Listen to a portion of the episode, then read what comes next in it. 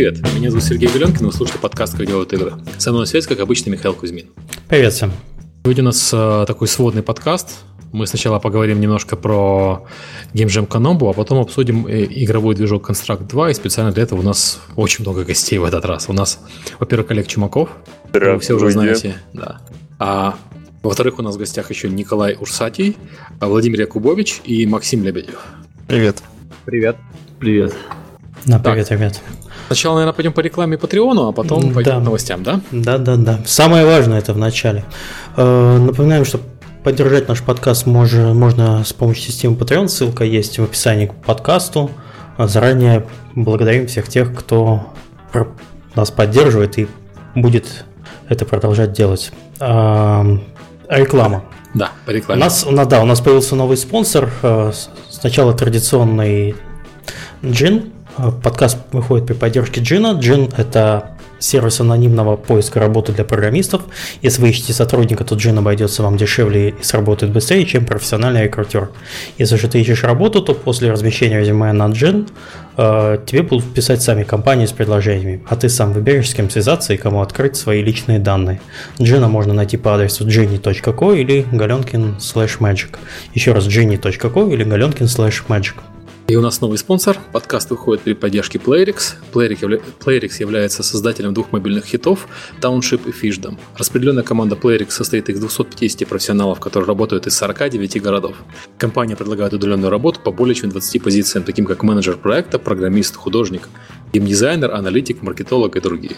Смотрите полный список а, на job.playrix.ru. Удаленные сотрудники являются полноценными членами команды.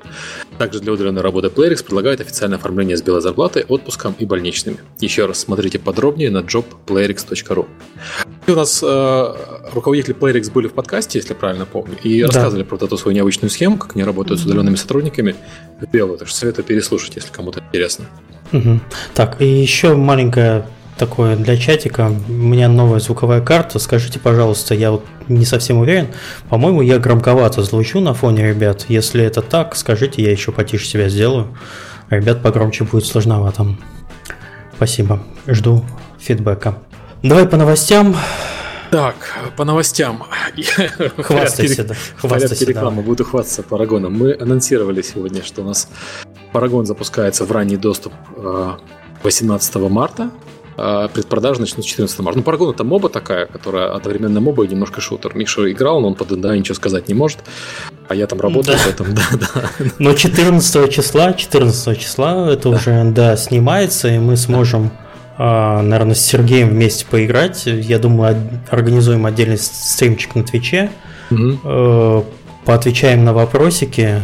Не так часто русскоговорящие разработчики западными проектами что-то такое делают. Но вот еще раз послушать нас с Сергеем можно будет попробовать э, вместе вечером на Твиче. Я, да, я похвастаюсь, что это все сделали реально очень быстро, и игра запускается с локализованной ценой. То есть ранний доступ будет платный, а открытая бета, естественно, бесплатная.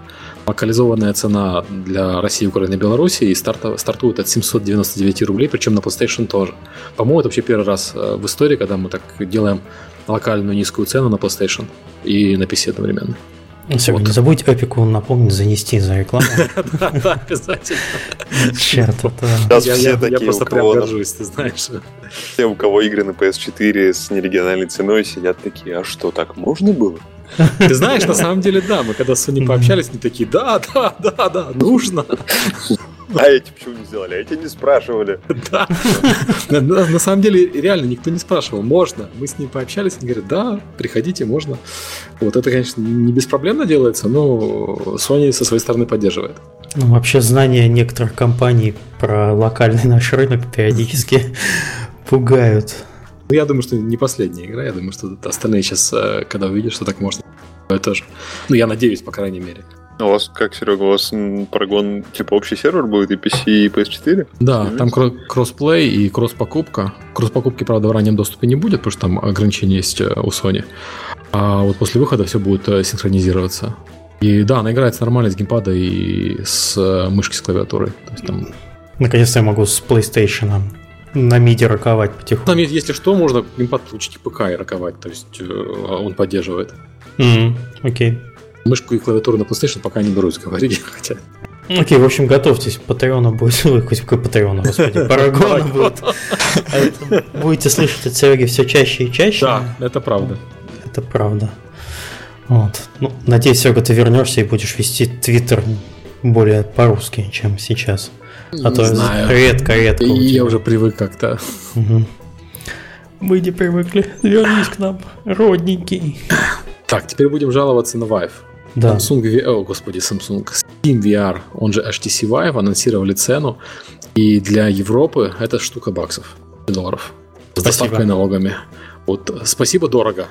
И, то есть, А, а Oculus дорого? а Oculus тоже дорого. И HTC на самом деле может быть не так дорого, потому что там же в комплекте все сразу идет. Да, То там есть, просто э, если пересчитать, то Oculus-то как, как бы еще потом и не дороже вышел. Дороже выйдет, а Oculus выйдет дороже. Ну вот. Ну, а что дорого-то, ё Хороший телефон столько стоит, а там экран от очень хорошего телефона стоит, и руки еще, и вообще всякие штуки. Ну, Да нет, там вопрос не, не- не в том, что сама железка дорогая, хотя это проблема. Смотри, компьютер под такую железку еще две штуки. Ну, чтобы нормально играть, а не вот э, просто так. 1200 баксов. Ну, 1200 баксов это без монитора и... э, Зачем у тебя монитор? Шлем тебе- Если шлем, будет. Зачем тебе это все? И то я не уверен. Это в России может 1200, а в Европе все две. Круть. А, вот, а потом еще тебе нужна комната для HTC Vive. Да, вот забываем. это подороже, да. И монитор. там сва- свободная комната, то есть квартиру снять на одну комнату больше, это там плюс, плюс 200 евро где-то в месяц. Ну, там, конечно, зависит от того, где ты живешь, но... Выгнать детей. Дети, теперь вы живете с мамой в комнате, папа Ну, я, я- себе. да, детям. А какое там требование для датчика? Сколько метров нужно? А оно работает вплоть до полметра на полметра, то есть можно вообще маленький пятачок сделать. В туалете? Ма- Максимум 5, да. Да, максимум 5. Ну, ты если покупаешь Vive, а не Oculus, ты же хочешь, чтобы ходить можно было там и все такое. То есть потенциально можно взять такие стойки, которые эти колонки от Они, домашних не, не надо, кстати, стойки. И Ты знаешь, я вот увидел, как у Эпика в офисе сделано. На потолок крепится эта штука, и все. Ну, блин, потолок еще сверлить. Ну, у тебя Ну, там все нафиг. равно разводка электрическая есть, потому что у тебя же там под лампочкой все такое. То есть это не, Мгм. не так страшно, э, как кажется. Ну, ремонтом больше, ремонтом меньше. Нет, не ремонт, но на самом деле это просто к проводке подключить. Ну, серьезно, это не такая большая работа. Э, То есть мастер это сделает тебе за там э, полтора-два часа. А сетевое подключение им не надо, они э, пассивные. То есть они светятся, а Мгм. снимает камера, которая на шлеме находится. Поэтому тебе не надо, чтобы они были к компьютеру подключены. В отличие, кстати, от околовских датчиков, где камера должна быть к компьютеру подключена. Ну, Она одна там всего. Ну да, она одна, и она должна стоять прямо, то есть ты обычно на компьютер подцепил и доволен, как веб-камеру. И она же, по-моему, как веб-камера, кстати, может работать при желании. То есть Может быть, не знаю, не слышал. У него темный фильтр такой на ней стоит, я думаю, что, наверное, он не- сильно прозрачный. Он, наверное, в да, инфракрасном диапазоне только светит. скорее всего, да. Вот. И, и, и вообще еще выбор между, между ними, они же на самом деле немножко отличаются. То есть там некоторые игры будут работать и там, и там, а некоторые нет. Я вот сейчас смотрю, Фрагментация это всегда хорошо. вот на да? старте будет фрагментация, то- потому что Oculus платит э, разработчикам за экспириенсы всякие, за разработку. И эти вещи будут эксклюзивны, именно они на Valve работать не будут. Те вещи, которые э, именно э, Facebook спонсирует, ну, через Oculus. Вообще, А. если вот так, типа, я аккуратно, чтобы, типа, не из-под одного из NDA не вылезти, стартовая линейка того, что вам дают, если вы покупаете Vive, сейчас выглядит намного сильнее, чем стартовая линейка того, что вам дают, когда вы покупаете Oculus. Прямо кратно. Ну, это да, там... э, Да, и очень, очень- да, и очень клевая система, ты, ты получаешь такой код, специальный промокод, который тебе позволяет скачать там драйвера и прочее для Vive, и этот же код тебе в стиме в библиотеку добавляет те игры, которые тебе, которые тебе дают. Ну, если что, мне Vive нравится больше, вот э, чисто по, по определению положения. У Vive там проблема с э, ручками, он хуже их детектирует, контроллеры. А Oculus детектирует их лучше, но там их сейчас тупо нету в комплекте, поэтому разница. У нас их нет, но они лучше, поверьте. Очень хорошие руки, но нету пока. Вот, а, так что мне HTC нравится больше. Но меня реально беспокоит, что э, могут пойти большие эксклюзивы от под Oculus, которые не работать. А ты наоборот не думаешь? А, Кажется, ты знаешь, на- раз на- другую сторону. Ну, типа, Наоборот, тут Steam, пойду- все понятно. А там- Пойдут от инди всяких, наоборот, эксклюзивы. А инди, они все-таки люди такие, которые не будут разбрасываться деньгами. То есть они будут делать и туда, и туда. Valve же не платит ничего за то, что у тебя эксклюзив для Vive. А Oculus платит. Поэтому там, я не знаю, Activision Call of Duty очередной, э, там, ну, не очередной Call of Duty, а там какой-нибудь Call of Duty Experience, он будет эксклюзивом, скорее всего, для Oculus. Ну, они платят, наверное, только очень большим хорошим компаниям. Ну, а, да. Я не ну, знаю, ну, короче, там трейдов будет. Я уверен, что у них будет, с одной стороны, вроде как, а Valve же может ничего не платить, сказать, ну, как бы, ну, понимаете, ну, промо, у нас да, Steam, есть, да. есть там на главной страничке баннер, мы вам не заплатим, конечно, но если что, баннер у нас есть, вот, ну, и как бы все, вот те все деньги. Вот тебе и заплатили, на самом деле, ну, да. да. Ну, ты, ты знаешь, ты прав, это трейдов такой. Просто вот сейчас э, мне кажется, что у Oculus будет больше эксклюзивов, при том, что э, Oculus без контроллеров, без вот этих, совершенно вещь бесполезная. То есть играть без играть с обычным геймпадом вместо вот этих вот ручек это совсем не то, совсем совсем не то. Поэтому я за то, чтобы брать Vive, в котором эти ручки сразу включены в комплект. Или вот скоро же будет Sony э, с анонсом со всеми Я думаю, что это будет очень интересно. Они до конца года вроде должны выпустить. Да, да, безобразие. да. Тут прям, прям мясо будет, потому что у них же, mm-hmm. по идее, будет самый доступный из всех. И самый доступный не только в плане того, что он дешевый, mm-hmm. потому что он может быть не сильно дешевле, чем остальные. Sonic а, дороже будет. Вот. У него да, же может... он сам шлем плюс гроб для PlayStation 4, в котором видеокарта. Он может быть, да, он может быть дороже, но а PlayStation уже дома у всех есть, ну, по крайней мере, у людей, которые будут покупать э, этот PlayStation. То есть тебе нет э, нужды тратиться на этот дорогой компьютер, который я упомянул. И два контроллера, которые он использует, ну, э, Move, у многих людей есть. Понятно, что не у всех, но у меня, например, две штуки валяются.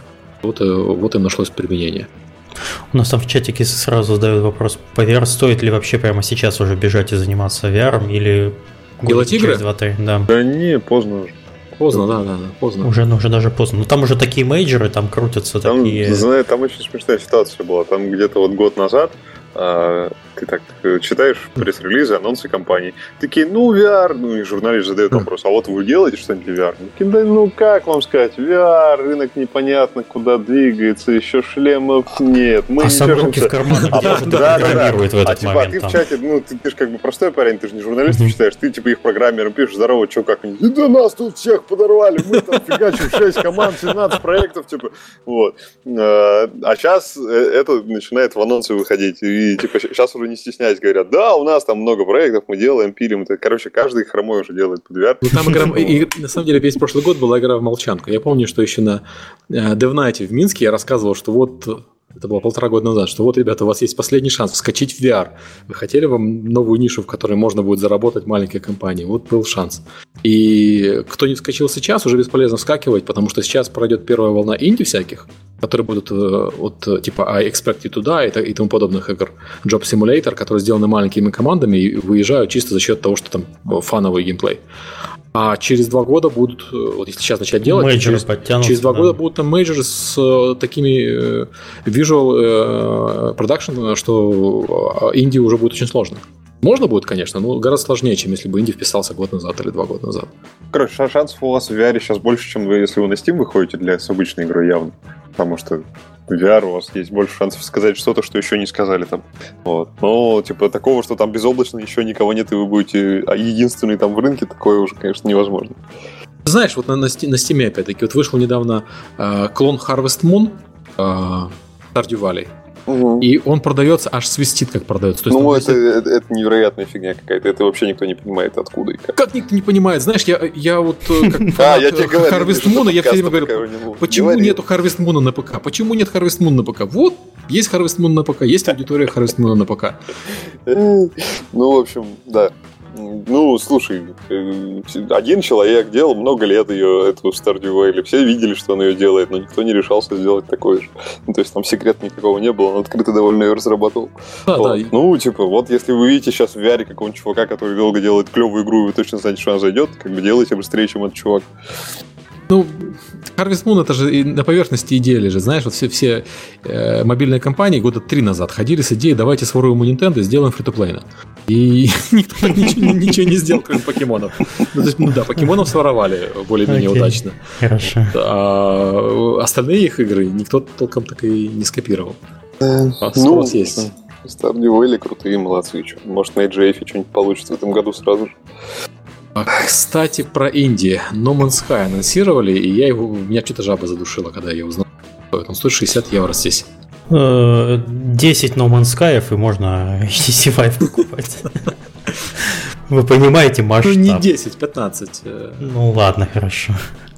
И я все время думал, что No Man's Sky такая инди, знаешь, сначала, когда анонсировали, сказалось, ну, 15 баксов будет стоить. Потом, когда рекламируют, рекламируют, ну, 30 баксов будет стоить.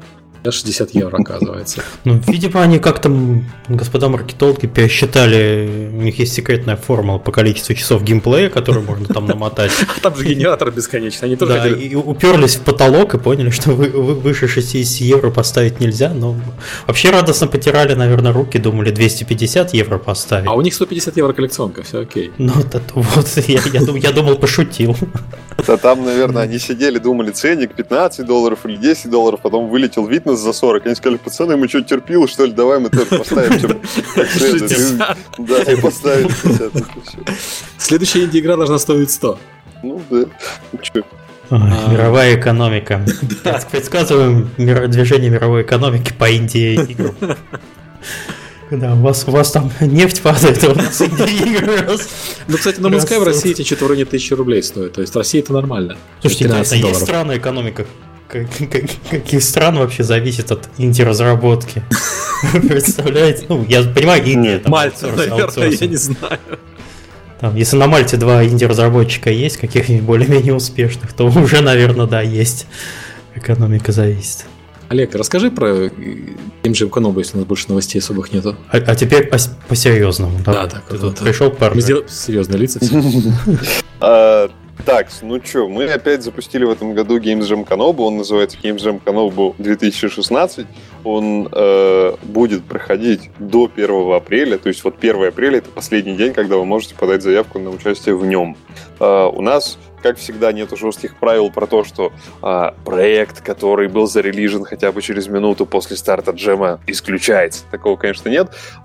все работает добро и без жестких ограничений, если у вас есть проект, который вы разрабатываете, только что разработали, или э, вы не знаете, чем бы заняться, и вот вам повод сделать игру, то вот Game Jam Kanobu 2016 как раз для вас.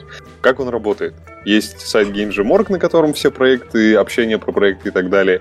Есть окно в мир для разработчиков, он называется kanobu.ru, это такой крупный сайт, на котором пишут про игры, и там вот условно можно считать, что там обычные игроки, которые, наверное, после релиза в вашу игру на компьютере поиграют, может и на мобилке. И вот э, уважаемые авторы с Канобу заходят на GameJam.org, выбирают проекты, которые им кажутся интересными и опрятными, которые, по их мнению, подойдут тем, кто ходит на сайт Канобу, и вытаскивают их на специальную страничку такую на Канобу. И там Вот, обычные- Олег, вот Да, тут давай, остановись. Давай, остановился. Почему я не могу найти эту специальную страничку никаким образом на Канобу? Для того, чтобы найти страницу джема, мне пришлось лезть в Google, который повел на страницу а, GamesJam.org, и только с GamesJam.org я каким-то образом смог попасть на вот эту секретную страницу на Канобу. Сам Канобу, вот ты заходишь на главную, нигде ни в меню, ни в новостях, никаких картинок нет, они вообще никаким образом не рекламируют это безобразие, даже соб- собственные новости. А, а страничка-то красивая, правда, дизайн был взят, по-моему, с предыдущих версий. Ну, ладно, хорошо, красивая, это уже традиция, если второй раз. Но, блин, с главной страницы я никак не могу найти э, этого Jam Канобу. Хороший вопрос. Там э, от- ответ он хитрый. А, фичеринг, ну, назовем это фичерингом, вот такая синяя кнопка на Канобу в шапке есть, если обратишь внимание, если зайдешь. Там Гид у тебя может быть написано, что... Вот, пожалуйста. А у меня там написано, знаешь что? 10 подарков для девушек. Гиков Нет. на 8 марта. Нет, ты баннер читаешь большой. Там вот меню сверху, видишь, где Канобу, игры, статьи, рецензии, пап и так далее. Да, Там есть синяя кнопка. да. Вот эта фичерная кнопка, она каждый раз разная, когда ты заходишь на сайт. А, По какому алгоритму, я не знаю. Вот часто она бывает Games Jam.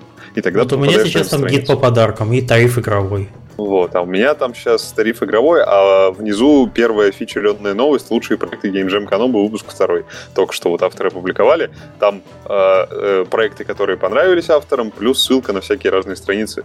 В общем, на эту страницу э, люди попадают, а количество людей, которые туда попадают, регулируется вот этой хитрой системой, которая в сайте Kanobu работает. В общем, гаджетом перемудрил, опять трафло льет. Куда, куда хочет, туда и льет. Три диска.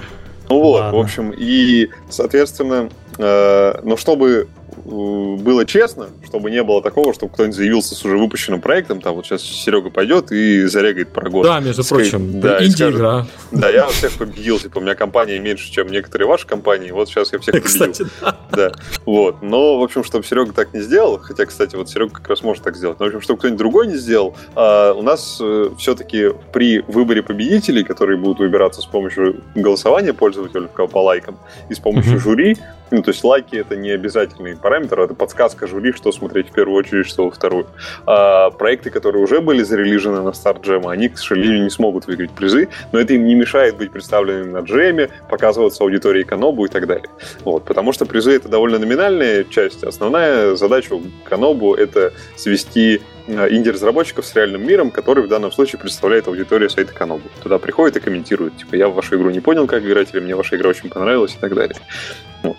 Какие у нас в этом году есть номинации и призы? Награждать мы победителей будем, как и в прошлом году, на DevGam Moscow, который будет в мае в какого-то там 11, 12, 12, 13 мая, вот, да. В Москве на станции метро Киевская, там будет в красивой гостинице, как, как и прошлые два года замечательная конференция, и вот там мы, в общем, наградим победителей. А победители у нас это э, Гран-при, которая это лучшая игра среди всех, среди начатых на джеме игр, среди игр, которые уже были начаты до джема, неважно каких. А те, те игры, которые, кстати, начинаются на джеме, они не просто начинаются, а у них есть заданная тема. Тема называется YouTube Twitch Star. Э, как это интерпретировать, каждый считает по-своему, но, в общем, вот там на сайте можно почитать, э, как, как народ разно интерпретировал эту тему для себя. В общем, решайте сами. А, итак, Гран-при это 90 тысяч рублей э, лично в руки от компании Necki. Э, потом два потока номинаций по три места. Это лучшая новая игра. Вот, топ-1 новая игра, топ-2 новая игра, топ-3 новая игра. От компании Кефир они получают в сумме тоже много денег. Э, потом поток лучшая начатая игра до джема, которая уже была начата, тоже три места, получают тоже много денег от RG Games. А, ну и две номинации «Лучший дизайн» и «Лучший арт». Получают деньги от компании Кефир и от компании Nike. Ну вот, тоже среди всех проектов, среди начатых до джема, среди начатых на джеме, в общем, неважно. А, и есть много, реально в этом году действительно много, прямо список вот у меня я листаю э, доп. номинаций. Это годовая лицензия, годовая подписка на Unity 5 Pro. Это вот в Звездных войнах нового робота, помните, этого крутится, который катается, вот такой, как его BB-8? Да. Желто-белый. Вот его даже подарят а, да, компания Pink какая, какая версия? С управлением с, с айфона или ну, с ну, радио? Ну, это, это важно. Там две версии Ты все-таки думаешь, подавать пару да, я, нет? Если, если нормальную версию дадут. Я призы послушал решил, что так. Я, в общем, я на этот вопрос не знаю, но я смотрел, по деньгам он выглядит как самый напичканный. То есть он дорогой, он реально дорого стоит. Не знаю, есть ли еще дороже модель, но будем считать, Это значит старший, который с iPhone управляется. Наверное, да. Ну, короче, он катается, веселый и прикольно выглядит, как в Звездных войнах. А, эта компания Пинкап его подарит. Более того, она поможет еще как команде, которую выберет сама, и если с командой договориться, запуститься на Кикстартере, набрать там вес, аудиторию, проверить свою идею, а потом еще выйти на Steam. То есть Пинкап возьмет помогать какой-то команде, возьмется на серьезных вот так. А компания Tiny Build подарит Steambox и Steam контроллеры э, лучшему проекту Tiny Build, а критерии, по которым они будут выбирать, они выберут проект, который лучше всего подходит для трансляции на Twitch. Но я думаю, эти ребята самые экспертные из всех, как э, через Twitch проекты запускать. Вот mm-hmm. они решили своих сильные стороны э, еще сделать сильнее и выбрать вот такой проект. А, есть э, доп. номинация от компании Principal Sound Design, которые сделают полную озвучку и полную, напишут всю музыку и звуки одному из проектов на двух языках, на русском и на английском. Вот. А, есть э, доп. номинация от Other Kind Games. Это ребята, которые... Помните, на Джейми была игра Karma Incarnation? Э, там там Алекс Старовойт с ними работает еще, я вот, к сожалению, всех деталей не помню. Вот Алекса знаю, а вот название ну, проекта как-то не отложилось. Красивая очень игра, там она прям реально очень богатая анимация, мне прям смотришь заглядение. А, в общем, вот это лучшая игре, которую выберет студия Kind Games. Э, номинация называется Best of Kind Games, то есть такая лучшая э, не знаю, как перевести красиво, в общем, подумайте сами. А, это такая Other Kind именно не просто игра, а Other Kind Game, она получит аж 80 тысяч рублей чисто в руки за то, что она вот такая Other Kind. А, и Microsoft подарит э, планшет э, лучшему проекту, который работает на Windows 10, использует универсальность Windows 10. Она же такая жуть какая хитрая, Windows 10 от их. Она умеет и на планшете, и на телефоне, и на компьютере работать. И вот, в общем, если игра какая-нибудь сможет э, доказать, что она такая же универсальная для Windows 10, как сама операционка, то вот получит планшет бесплатно. А, ну и, собственно, как всегда, много проектов на DevGAM сядет за столики, будет показывать свои проекты э, там посетителям выставки, э, получат э, авторы этих проектов билеты, смогут на DevGAM много интересного послушать для себя, сделать свою команду сильнее, получить новые знания, показать свои проекты, и, в общем, все закончится именно на DevGAM, награждением, а пока до 1 апреля у всех есть время, чтобы поучаствовать, найти людей в команду, поискать, и последнее, что я бы хотел добавить к информации про джем, что в этом году получилась интересная штука, которую я раньше не планировал, когда запускал эти джемы, но вот она сама собой получилась. Я давно думал, как бы сделать так, чтобы э, люди, которые хотят делать игры, но у которых нет достаточных знаний, эти знания получали бы именно в сжатом практическом формате, без всяких теорий, выступлений с миллионом слайдов и так далее. Им же практика интересна. А лучший способ, как, как мне кажется, это вот тому, кто сейчас прямо делает, задавать по ходу вопросы, типа, а зачем ты это делаешь, а зачем ты здесь гвоздь забиваешь, а зачем ты тут рубанок взял и так далее. Но он тебе объясняет по ходу, и ты понимаешь лучше. Вот так случилось, что в этом году аж два сильных дизайнера один — это Владимир Ковтун из «Альтернатива», а второй — это Ярослав Кравцов из а вот откуда он? Из, из Obsidian или из Mail, я не знаю, как правильно, но, в общем, mm-hmm. и, и там, и там. А, они ведут свои проекты, не выдержали, в общем, быть они в жюри, и теперь решили сами пойти на джем со своими проектами. А, и они делают проекты, и они ведут открытую разработку. То есть там прямо открытая документация, открытое описание, а сегодня я делал то-то, то-то, потому что там-то, там-то и так далее. И там у Ярослава в комментариях какой-то невероятный ад творится, потому что там очень много народу обсуждает его проект, задает вопросы, а как вот тут, а зачем ты вот там, и так далее, и так далее. И это, в общем, такой э, вживую наблюдение за созданием проекта с возможностью задавать вопросы. И зная, что человек, который его делает, он точно умеет, и он точно знает, как делать, и можно ему э, задавать вопросы, а как вот мне сделать, подскажи тут и там. И, в общем, там все это люди делают, и это мне очень приятно видеть, что такая тенденция развивается. В общем, если вам интересно, пожалуйста, ходите, спрашивайте в комментариях, все люди любят отвечать, читайте документацию, участвуйте со своими проектами, и надеюсь, что вы сделаете что-нибудь супер крутое, и в, в этом году очень просто было рекламировать джем. Э, типа, приходите на джем. Зачем? А вот ребята Punch Club сделали, 2 миллиона долларов заработали. Все, типа, готово. И, кстати, помнишь, когда только делали джем, вот когда только организовывал, действительно приходили люди и говорят, да никогда ни одна из, игр, из этих игр никогда в жизни не выйдет. Да, да, ничего из джема не выходит, никто денег не зарабатывает. Это же не единственная игра на самом деле. То есть да. Club просто недавно вышел, а был же Message Quest оттуда и другие проекты, которые вышли, может, заработали не 2 миллиона, но тоже заработали. Ну, в общем, лично я знаю точно проекты, которые, ну, типа, больше сотни тысяч долларов заработали. Punch Club, конечно, тут, наверное, по моим, по моим данным, он фаворит. Возможно, кто-то есть еще более э, кассовый. Но, в общем, если вы прям такой прагматик, что пока вам чек не покажут, вы не верите, что тут надо, то, в общем, вот считайте, что чек есть. Можно пробовать дальше. Такие дела. Окей, спасибо, Олег прямо рассказал, как, как нужно. А еще я зашел на Канобу, на главную страницу, и смотрю, там наш старый знакомый Олег Придюк под грифом «Безработный евангелист». Тоже уже новость Олег ушел из Game Insight, да. Да, а я открыл статью, и там есть фотография со мной на девгаме, чуть ли не в обнимку. Я, правда, пьяненький, ну да ладно. Хорошо. А. Приятно вспомнить. Будешь стать недовгами? Я сейчас не работаю нигде. Ну Олег Продюк тоже не работает. А, ну зато по деньгам. Хорошо. Ладно, мы с Олегом будем стоять в сторонке там. Э, я буду опять с пивом, все нормально. А, а, ты, а ты едешь, Серег? Да, скорее всего, еду.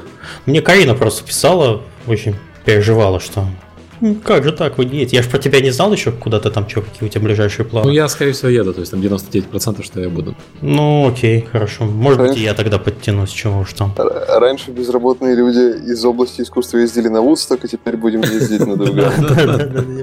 Будем собираться в отдельном Обыграются в инди там, да? Да.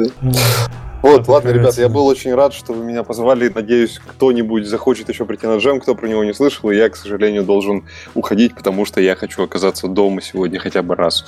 Вот. А, все, Спасибо, давайте. Да, Всем пока. счастливо, пока. Приходи еще, привози с собой еще инди интересных. Хорошо, постараемся. Все, Давай. Счастливо. Пока. Так, Ух, Давайте перейдем к гостям. Такой вот, да, прям да. такой заряд бодрости получили от Олега, как всегда. Это прям Хорошее вступление, да. Так, позитивненько. Ну, а теперь от хихоньки-хахоньки давайте про серьезные вещи, про разработку игр. А, давайте познакомимся поближе с ребятами. А, еще раз всем привет. Давайте по порядку, как у нас документики написаны. Расскажите вкратце про себя. Николай. Э, всем привет. Ну, я могу сказать, что играю в игры уже 20 лет, начиная с ZX Spectrum и IBM. Э, потом это были первые доступные в СНГ консоли, Dendy, там, Sega PlayStation. И всегда следил за новинками в то время. Переиграл практически во все ММО, разные RPG, шутеры и так далее. Э, ну, мечтал делать игры, сколько себя помню. И сколько но ты я, это уже делаешь? Но я толком э, осуществляю уже года четыре, как э, инди-разработки своей собственной студии. Ну, с ребятами, которых я организовал. Ну, я толком не знал, как это начать делать, потому что никто не занимался в моем городе этим. Но сам я занимаюсь... А в каком городе ты живешь? Э, Львов, это западная Украина. Но сам я еще занимаюсь 2D и 3D графикой уже лет 12, наверное. Mm. Сколько я себя помню. Окей. Okay. Много разошерстных скиллов. И, и так выходило, что в моем пути к разработке игр на меня всегда навешивали все подряд. Потому что в начале, начале свой путь я э, начинал в других компаниях. И там, начиная от художника и геймдизайнера, я заканчивал продюсером. Как это так случалось. Но потом я смотрел, что большинство людей, которые делают эти игры, они, они их не любят. Ну, они делают в первую очередь, чтобы их смонетизировать. И мне это, мне это всегда не нравилось. То есть я хотел собрать вокруг себя каких-то идейных людей с горящими глазами, и так родилась студия Dragons Games. То есть я из тех людей, что смотрят в аккаунт в Steam вначале, они, они, они, они, слушают, они слушают, как человек там рассказывает, что он классно рисует или что-то еще делает. Я а что если там всего две игры, CSGO и Dota по 2000 часов? Ну, Наш это... человек. Не, ну это, это конечно, не, не очень круто, но я расспрашиваю, может, у него какие-то есть пиратки, потому что... Я понимаю, ты гуманист игровой. Не может таких людей. Да, я вот, кстати, я вот так познакомился с Владимиром Якубовичем, потому что мое внимание привлекло то, какие игры он играет, э, делает на констракте. Я тогда еще не был знаком с констрактом. И я смотрел, вот мы в студии начали делать долгострой два года назад. Это большая игра, там я не буду подробности вдаваться, потому что не, не в тему будет. Она на Unity. Но я хотел перестраховаться, делать еще игру попроще. И так mm-hmm. родилась другая игра на констракте. Вот, я нашел идейного э, такого человека, и у нас интересы очень переплелись, потому что мы в одном векторе смотрели на то, каким, каким мы видим геймплей, какие игры нам нравятся – что мы хотим делать в первую очередь, э, ну и так далее. Вот, и э, он присоединился к Dragons Games, и родилась идея еще одной э, пародийной игры Mad Nords на констракте.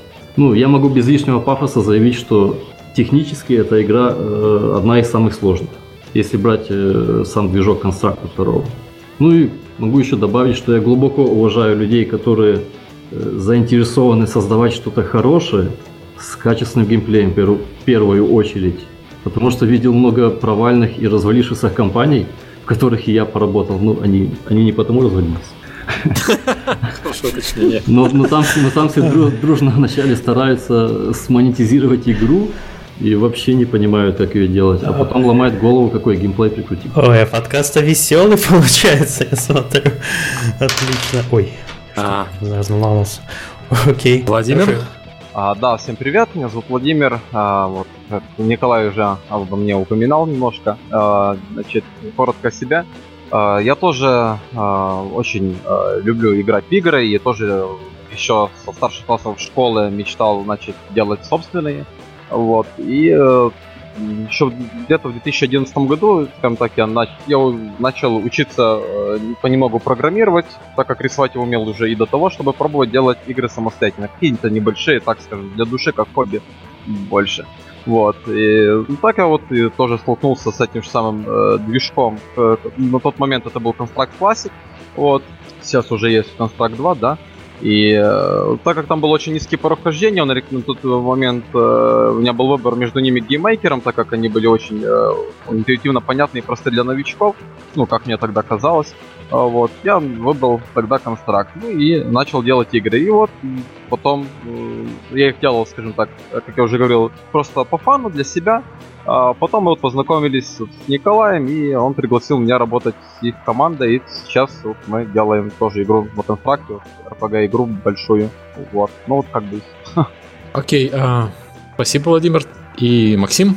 А, всем еще раз привет. А, меня зовут Максим. Я инди, инди во все поля, как я в документике указал, потому что, ну, я много чем занимаюсь, и музыку пишу, и, и игры немножко делаю, и сайтики пилю, в общем, всякое разное. А, играю уже больше десятка лет, а, и ну, в, в инди тусовке ну, немножко поменьше, потому что в основном я занимался э, только прототипированием, и прототипированием я занимался именно на Construct Classic. На Construct 2 я перешел вот в прошлом году, в начале прошлого года, потому что мне э, кто-то подогнал лицензию. И за вот, время лицензии я успел там за, за год изучить и второй конструкт. Вот. И э, выпустил две полноценных игры. Э, чисто из чувства, из, из ощущения, что надо уже сколько лет ты занимаешься прототипированием, да, и на, надо бы уже тебе выпустить что-то полноценное. Э, первая оказалась успешной, а потом провалилась. Вторая игра э, ну, э, по, по крайней мере, с помощью нее смог проверить свои возможности, да, что, что я могу сделать в сжатые сроки и с э, ограничениями в плане движка и тому подобное. Mm-hmm. А, вот. Ну, думаю, думаю, это все, что я могу о себе, о себе рассказать, потому что я типичный ноунейм, который еще пока ничего такого громкого не сделал, но в ближайшем, или не в ближайшем, посмотрим, но есть э, проект, который, э, который я с коллегами двумя делаю в маленькой группке. То есть типа организовал свою тоже студию. Э, чисто из желания сделать что-то вот такое интересное, прекрасное, э, потому что денег равно никогда много не бывает. И мы не за этим гонимся. Эм, так что вот такой небольшой тизерок, да. Окей, я, за, я... за упокой такой начал. Да, да. Я от себя немножко добавлю, почему выбрали тему Construct 2. Uh, ну, мы пообщались, на самом деле, сначала с uh, Николаем, и я давно хотел поговорить про движки, про движки отличные от э, вот, AAA движков, про которые мы говорили. Мы говорили про разработку собственного движка с создателями Metro, мы говорили про Unity, и про Unity мы говорили очень много. Мы еще проговорим по, про Unreal Engines. Теперь есть выходы, наконец-то. Называть кого-то, да. У нас кто там из разработчиков есть? Да, есть кое-кто э, из разработчиков. А, но мы никогда не говорили про маленькие движки, которые э, на самом деле достаточно популярны тоже, на которых скажем так, на них нельзя сделать э, что-то большое и э, трехмерное и очень пафосное. На них можно от, э, протестировать очень много идей. Я знаю, что тот же Construct 2 и GameMaker используются многими людьми для прототипирования, особенно геймдизайнерами, которые не умеют программировать и не хотят, не хотят разбираться даже с Unity. И Unity, на самом деле, он, конечно, простой в освоении, но все-таки сложный. Э, в сравнении там, с, с тем же контрактом. Поэтому хотели поговорить с людьми, которые на самом деле э, делают о них игры. И вот начнем с контракта, потому что нам так удачно подвернулись разработчики из Львова. А давайте начнем с, с главного вопроса, почему именно Контракт 2? Да, и что есть еще вообще на этом рынке? Вот мы упоминали Game Maker, но я еще э, встречал парочку совершенно тоже смешных э, движков, но, может быть, вы расскажете. Я что еще есть? Я уступлю первенство Dragons Games, э, потому что, наверное, я буду разглагольствовать несколько больше, чем они. Хорошо, я тогда, ну, я скажу от себя, как организатора студии, почему я выбрал Construct 2. Потому mm-hmm. что порог входа в него очень низкий. Ну, я без особых навыков программирования уже смог за день-два делать какую-то часть нашего стандартного сейчас workflow по игре. То есть я уже пилил часть игры на констракте без навыков программирования. И поэтому я сразу понял, что констракт это то, что нам нужно. Еще второе. Мы перед тем, как делать нашу большую игру Mad North, мы вначале делали прототипы. И на прототипы, я не имею в виду прототипы на бумажке или там простенькие какие-то абстрактные кубики. Мы делали полноценные прототипы за 3-4 дня с какой-то графикой, и мы сразу могли это увидеть. Это еще плюс, потому что если брать другие движки, там даже Unity брать, то э, процесс э, намного дольше. Увидеть какую-то визуалку хорошую, хорошую э, чем в Констракте 2. Это еще одна причина. Ну, а про а, игры, я думаю, Владимир Кубович может сказать. Я что... еще не услышал ответ на вопрос, что еще есть на рынке. Что вы еще рассматривали, когда выбирали? Да, то есть я понимаю, что забить в Google, как просто зап... а, начать я, я делать понял. игры, и выходит какой-нибудь там Construct 2, а может выйти что-то еще другое. Ну, еще есть Playmaker, еще есть Playmaker, можно еще на нем делать, конечно. Но тут и все же сыграло сыграл такой большой плюс, то что констракт дешевле раза в три, mm. чем GameMaker. И его, его даже можно при желании выиграть на каких-то конкурсах. Mm-hmm. И он еще в Steam е доступен. Я не знаю, GameMaker доступен или нет. А... GameMaker доступен. А, окей. А, а насчет Construct а я не знаю. Вроде не видел там Construct. Construct есть в Steam е, точно. Я, я... А, хорошо. Да, и одной из причин еще было то, что у меня просто был уже на тот момент большой опыт работы с данным движком это, наверное, тоже сыграло большую роль. Плюс у меня уже была лицензия, которую я выиграл на Compact 2030 Jam, вот, бизнес-лицензия. И так, это было... Ну, то есть нам не пришлось не покупать софт, и э, опыт работы очень нравится. Да, Кажется, потому что большой мы... плюс констрактор, что он HTML, то есть, в принципе, легко портируется на что угодно. Да, это тоже. Это тоже большой плюс, но мы задавали целью, мы не хотели делать на пиратских движках игры и потом, не знаю, Потому что мы сразу задали целью идти на декстоп, на Steam, э, быстро прошли Greenlight, и мы знали, что вот этот э, интервал между выпуском игры и проходом Greenlight, он будет очень короткий. Нам нужен уже какой-то реальный купленный движок, чтобы продавать игру. Я вот тут посмотрел цены на GameMaker, стоимость можно купить за 75 долларов, а констракт можно купить даже, наверное, дороже. Мне, к сожалению, показывает локализованную цену, мне показывает 8500 рублей. Это, наверное, 100 евро примерно, да? А там Получается, что Construct дороже? Там просто сейчас, сейчас, сейчас идут э, скидки на GameMaker. Там он, он дешевле э, больше, чем в два раза. Mm, ну, самая максимальная на GameMaker стоит э, почти 500 долларов, а Construct стоит почти а, не знаю, 27 тысяч рублей, это, это сколько? Это 3 доллара, по-моему, 27 тысяч рублей. Не знаю, не уверен. Это хорошо. Ну ладно, цена, цена это понятно. На момент принятия решения было так. Сейчас может быть. Ну, кстати, это, знаешь, на самом деле сложно поверить, что цена движка 150 долларов может э, быть ограничением. Но я понимаю, что для Индии это вполне такое серьезное ограничение. Угу. Ну, для Индии, да, потому что... У Нет, у всех есть бесплатная лицензия, которую ты можешь... Все поддерживают э, экспорт на Windows, то есть такие э, Ну, на самом деле, у, у, у которые... Unity, если э, ты что-то делаешь более-менее серьезно, тебе ну, двадцатку придется выложить в, итоге. Ну, да, да. Да, это правда. Двадцатку тысяч, а не, не долларов. Да-да-да. Так, Такой ну, окей, не, окей, не очень бесплатный, да. Окей, по цене понятно, выбор, окей, хорошо. То есть, грубо говоря, остается у нас только выбор между если вы хотите делать просто без особых знаний программирования, это Construct и GameMaker. Все. Да, для Construct а достаточно просто иметь какой-то минимальный художественный вкус и, э, ну, и настроенный мозг на логику. Не надо быть суперпрограммистом. В этом очень большой плюс. Потому что там в Unreal уже сложно войти. Только с этим. Unreal, понятно, все-таки требует C++, это высоко, конечно. А, окей, а, причинами выбора понятно. А, давайте поговорим там про что на нем можно сделать. То есть мы понимаем, что если мы говорим про Unity, мы говорим про Unreal, мы примерно понимаем, что можно сделать что угодно. Движки высокоуровневые, на них э, большой простор для творчества. Какие лимиты у констракта? Что на нем не стоит делать? У констракта, э, ну, как бы я все, все-таки хочу разметить разницу между классикой 2, потому что все-таки, ну, они, они существуют, и на том и на том люди еще все еще ваяют. А, на констракте я очень долго сидел, я буквально выжила, выжимал из него все соки и видел довольно много вещей, которые можно реализовать на классике. Да?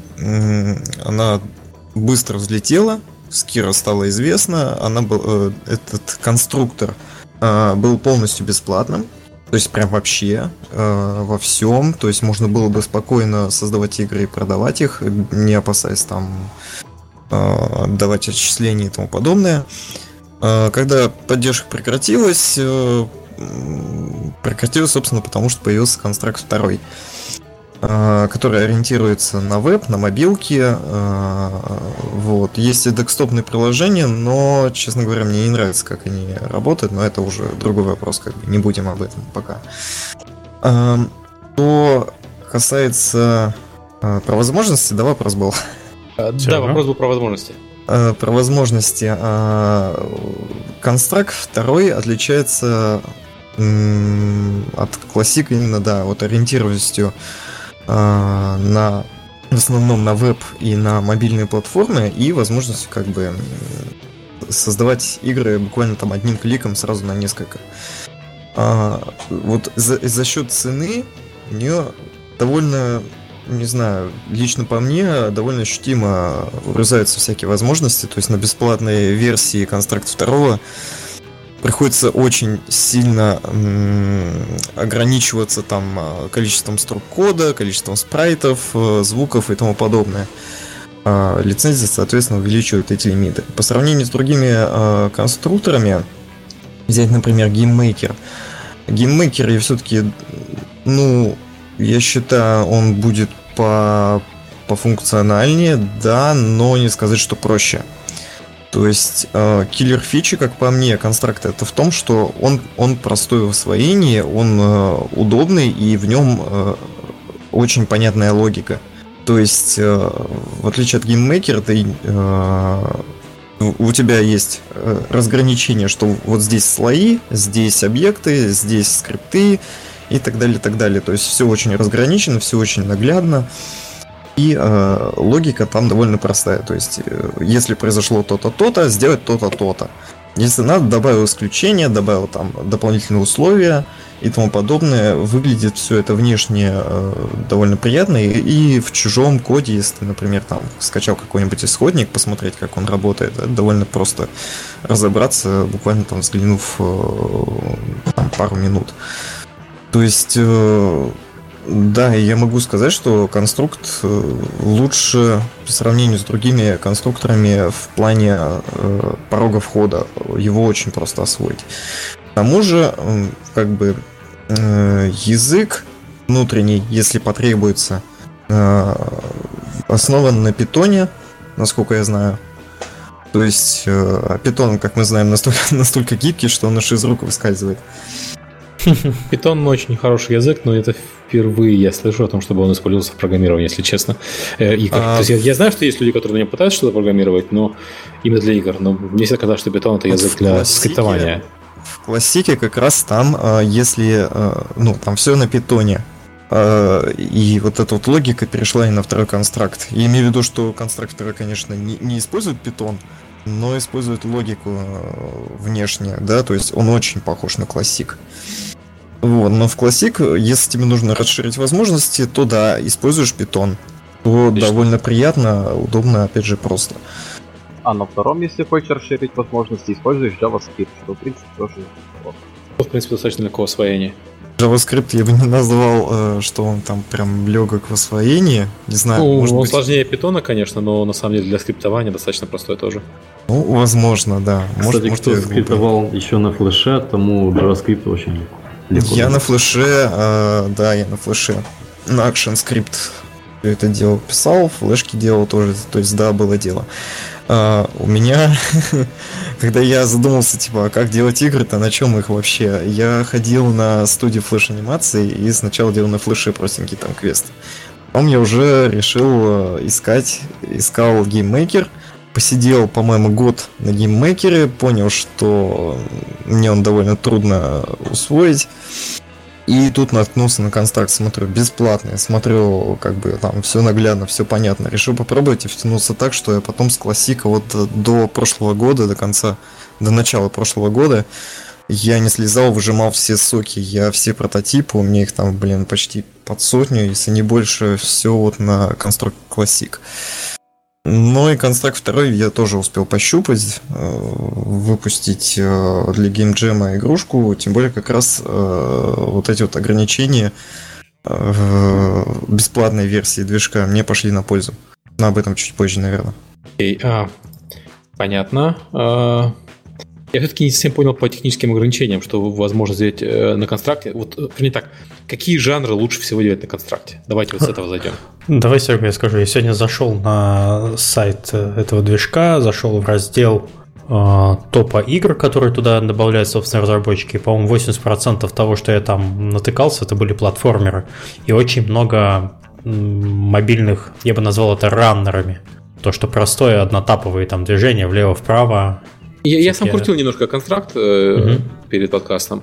Вот. Э, мне тоже показалось, что он э, для, для аркад больше всего подходит, но вот ребята делают на нем RPG. Значит, да. можно сделать RPG, очевидно, раз они на нем ее делают и почти сделали. Да, RPG можно сделать, но мы вначале задавались простыми целями. Мы делали тоже платформеры, и наши прототипы первые это были платформеры. Но потом мы поняли, что чтобы как-то выделяться среди этой армии легиона платформеров, надо сделать что-то посерьезнее. Легион платформеров. Да, да, и мы, мы решили э, сделать что-то посложнее, ну и остановились на RPG-игре, потому что она обоим была интересной. Мы сделали ее фановой, то есть не какая-то скучная игра, а смешной, чтобы было весело делать. Что, а насколько сложнее делать RPG, потому что, давайте будем честны, платформер это самый простой вид э, взаимодействия героя с объектами, и что-то происходит. Он бегает по поверхностям, э, тыкает или там как-то стреляет в какие-то объекты, все довольно просто по логике. Там на констракте, если посмотреть э, туториалы, если посмотреть пер первичную документацию, тебя э, первое, что учат делать, это реагировать на события, там, столкновения, прочее, прочее. Все это в констракте делается просто. А вот в RPG тебе же нужно писать огромную систему, я так подозреваю, что она у вас, наверное, есть. Во-первых, система ветвящихся диалогов, во-вторых, э, развитие характеристик. Э, это все, вот оно можно на этом сделать. Вопрос такой, если, если RPG делать, почему не начали на RPG Maker, например, который тоже достаточно простой визуальный? А, ну так вот, э, как я ранее вспоминал, мы начали потому, что когда я познакомился с Владимиром, он уже выиграл Construct. То есть, если бы он выиграл GameMaker, и у нас был бы GameMaker лицензия, это не было проблем. То есть это не так было важно так, тогда, но сейчас тоже Construct. Вот такая история. А То есть работали с тем, что имели да, на руках. Да, а насчет сложности, да, там очень сложно делать эти все квесты, сторилайн и так далее на констракте. Это намного легче сделать платформер. Ну да, безусловно, э, платформер намного сделать проще, чем э, ролевую игру. И я, как человек, который писал всю эту огромную логику и тысячи диалогов, которых вы упоминали и тому подобных вещей, да, я могу сказать, это, это довольно-таки намного сложнее, чем платформер. вот. Но задача на самом деле не непосильная. Я считаю, что в принципе не так уж и важен инструмент, главное, чтобы у оператора этого инструмента были руки прямые. Окей. Okay. Ну, то есть э, ничего практически невозможного нет, но как бы хотелось бы, конечно, да. То есть, если вы начинаете что-то смотреть из движков, то это, скорее всего, какой-нибудь платформер, скроллер или что-то простое очень по механике. А в дальнейшем можно вот и что-то посерьезнее в виде RPG заделать. Окей, хорошо. А, вот тут у нас такой есть вопрос вообще, какие киллер, или ты, подожди, прежде чем перейти к вопросу, ты закончил про разницу между классик и второй версией? Я? Да-да.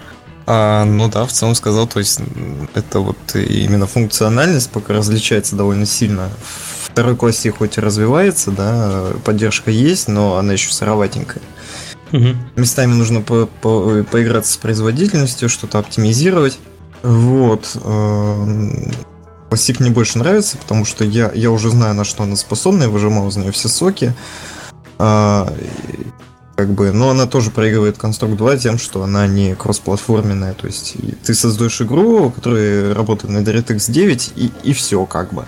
Угу. А, то есть ни, никаких мобилок, никакого веба, и то есть теоретически как бы Сами иногда, может быть, надо поиграться с бомбом, или если хочешь запустить ее на Linux, там, на Маке, я не знаю, не работал с Маком.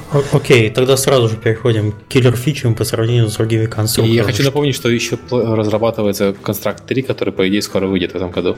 Вот я, я это вот только сегодня узнал, и я без понятия, куда, куда им третий, если они второй еще особо не закончили. Ну, я насчет третьего тоже слышал уже достаточно давно. Вот. Треть, э, третий, по сути, это будет э, не принципиально новый движок, как объясняли разработчики. Это будет скорее, как бы, там так более удобная надстройка над вторым, что-то в этом роде. И он будет полностью, проект, сделанный на втором, будет полностью совместимый с третьим. То есть их будет без проблем можно импортировать туда. Ну, как-то так. Не знаю, мне эта идея кажется очень сомнительной.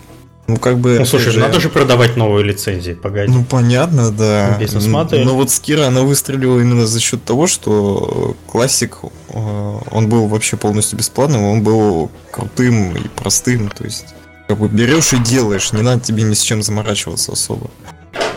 Ну, окей. Окей, хорошо. Третий, про третий мы пока еще не будем особо. Про третий, да, мало, мало что известно, я вот сам только сегодня узнал.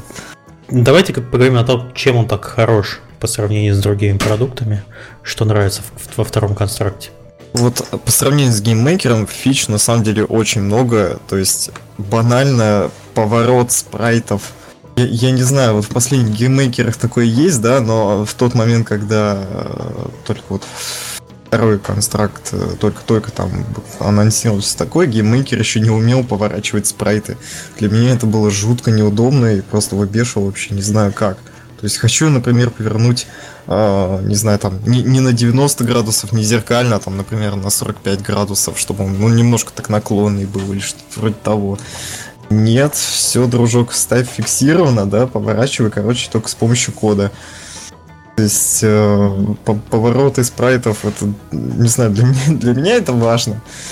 То есть такая мелочь, но, но она для меня важна. И, и э, как бы, да, есть еще много других фич, связанных с, со скриптами, с, э, опять же, с логикой работы. То есть ты пишешь кода значительно меньше в Construct е, чем в GameMaker е. Там все-таки нужно освоить э, внутренний скриптовый язык, чтобы выполнить какие-то специфические операции. Окей, okay, а вот, кстати, э, такой вопрос про язык и конструктор. Unity часто продается как э, движок, которым программировать не надо. На самом деле это программировать надо, просто красивое окно, это красиво да, есть. Да, да. Вот, а без программирования никуда, потому что все-таки движок. Но про констракт я слышал много раз, что люди делают все через ивенты и в код вообще не лезут. Э, то есть это в, Unity да, Surrogate, в, Unity, в Unity Surrogate сначала движок продают, потом продают программистов. Да, да. Все так и есть. То есть э, я на констракте, я не лез в код ни разу вот до вот игры, в которой мне потребовалось именно уже добавить по-моему, строк 5 или 10, то есть не больше для того, чтобы э, выполнить всего лишь одну операцию, связанную с конвертированием. Э, это вот по поводу проекта одного, который, когда дойдем, тогда расскажу. То есть это единственный случай, когда мне понадобился именно э, скрипты, именно в самом вот этим вот в кавычках коде. В остальном, да, то есть в констракте ты можешь сделать полноценную игру, вообще не написав ни строчки кода. То есть это действительно правда, это действительно так, и э, то есть сложность игры зависит тупо от того, насколько ты можешь разбить ее на логические элементы, построить всю эту логику. И... То есть, то есть порог входа довольно низкий получается. Да. Очень. Очень низкий. Но все равно же ты, у тебя должны быть какие-то определенные знания по игровой логике, ты должен понимать. Да, логика, а... логику нужно понимать, то есть это банальное. Э, если то-то, то-то, то сделать то-то, то-то, там, добавить исключение else, да, придумать, ну, дополнить скрипты, что, например, там, если персонаж просто стоит, сказать там вот такой спрайт, но если он стоит, например, на какой-то еще определенной поверхности, Просто добавляешь под, под события и пишешь соответствующую, опять же, логику. А есть... А можно такой вопрос? Может быть, он очень будет не очень, но хотя бы чуть-чуть неприятный. Вот смотри, вы все оперируете понятиями вообще э, базовыми элементами любого программирования. Почему вы так боитесь э, языка? Все, что я слышал сегодня, это часто, что мне не нужно писать код, мне не нужно писать код. О боже, я не хочу писать код. А, почему такой страх? Я, кстати, согласен, да, с Мишей абсолютно.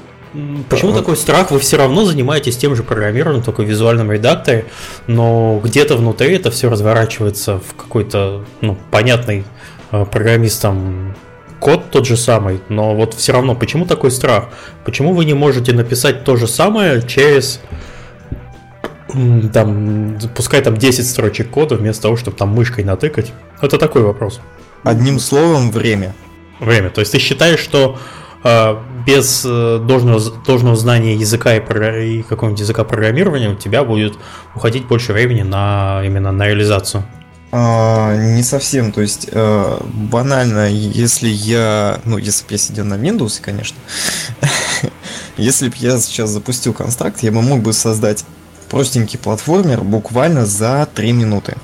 Но понимаешь же, что да всеми, простенький, каркас прилож... простенький каркас приложения это еще не игра. Игра, она будет где-то, может быть, там через э, в зависимости от амбиций, через большое, Понятно, большое да. количество времени. И вот э, тыкание мышкой, оно, оно, конечно, занимает определенное время, но оно не самое главное, на что ты тратишь время. Ты тратишь время на арт, ты тратишь время на озвучку, ты тратишь время на много-много-много чего. И Это вот, понятно, на полноценную игру, естественно, все придется допиливать, но суть в том, что... Вопрос-то, вопрос-то у меня в чем? Вот вы сознательно э, принимаете ограничения движка, э, на котором проще всего, конечно, сделать платформер. Это мы уже выяснили, хорошо. А вы сознательно э, э, принимаете вот эти ограничения, чтобы вам в дальнейшем нельзя было развить продукт до определенного уровня. Вот вы захотите...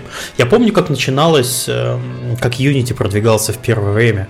Все, вот все мои знакомые, все люди, они воротили нос от этого Unity, говорят, ну, боже ж мой, я ж там не могу ничего поменять. Unity не посравляется с исходным кодом. Если при желании у меня что-то сломается, я не смогу этого сделать. Ну, в итоге, конечно, концепция э, простого на первый взгляд, программирование игр в Unity, она там победила, они стали довольно популярными, но в первое время все компании прямо вот прямо вот на отрез на отказку э, не хотели им заниматься. И я их понимаю. Я, кстати, хочу сказать по программированию, ну, в защиту программирования. Да, вот а, давай мы встанем в оппозицию. Я и не а, против. Просто кон- э, ну, кликать в конструкторе, ну, в том же констракте, мне дольше, чем просто код написать. Я понимаю, все, конечно, зависит от реализации. Если ты пишешь свой движок, тебе надо написать свой движок, а потом для него логику, а в этой логике еще код, то это, конечно, гораздо дольше, чем в конструкторе нащелкать. Но если ты пишешь движком, в котором есть какой-то уже готовый скриптовый язык, и, извините, Unity или Unreal, то мне кажется, это быстрее, чем кликивать в редакторе. Ну, возможно. То есть, если ты знаком с языком, да, с тем же питоном, если взять, то есть, как бы, может, может быть, это и так. Но по мне, если я хочу, например, показать какую-то идею, что типа, опять же, там, своей команде большой, что вот, короче, у меня идея, мне проще открыть констракт, сделать буквально вот за 3-5 минут, поправить пару параметров в стандартных поведениях, добавить парочку условий и все, и выгрузить э, готовый прототип и показать, что вот, вот так вот это примерно будет работать. Я буду стопроцентно знать, что это будет работать. Э, и будет работать как надо, буквально вот через пару запусков, да, через пару тестов. Мы не говорим про прототипы сейчас с Сергеем. А, защищаем парадигму да, а, серьезных про, больших про полноценные игры, да, это да. может вылиться, конечно... Не, подожди, я не говорю, что игры на констракте это не полноценные игры. Я проиграл сегодня, наверное, я, 15-20 проектов, и как минимум половина из них оказалась довольно прикольными на самом деле. Я, я, я не это против, что типа, это не полноценные игры. Я говорю, что да, если э, делать игры большими э, на конструкторе, это может вылиться в проблемы в плане того, что э, всего много, и э, если ты что-то где-то захотел убрать, может быть, э, могут быть проблемы. Потому что он связан там с другими какими-то частями.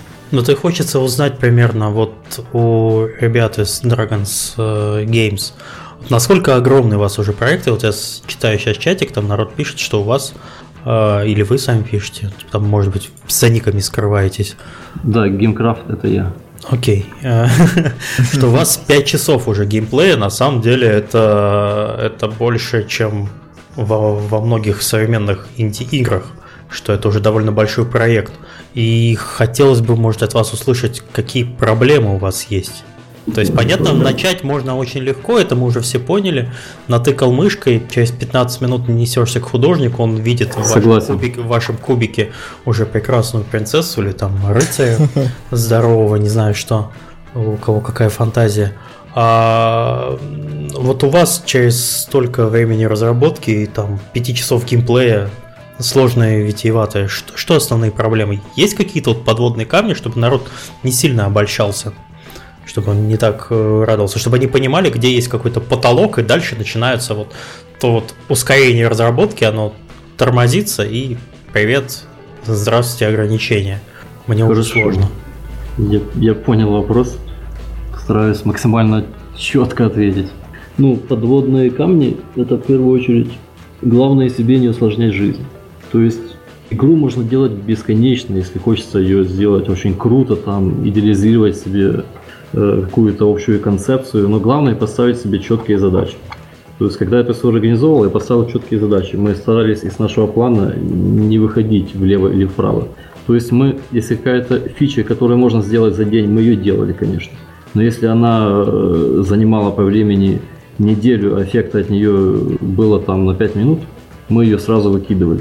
То есть, ну и так, исследуя такому пути, мы старались просто четко идти, заставляли себя, ну и, и слушали, что нам говорят, говорит наша комьюнити в Steam е, то есть э, там вначале у нас был очень хардкорный геймплей, у нас не было healthbar ов, у нас не было индикаторов атаки, атаки, потому что да, ну мы хардкорные игроки, и это было очень интересно нам так сделать игру. Но потом мы начали, начали читать э, отзывы в комьюнити, что народ просто очень сильно плачет, хочет попроще.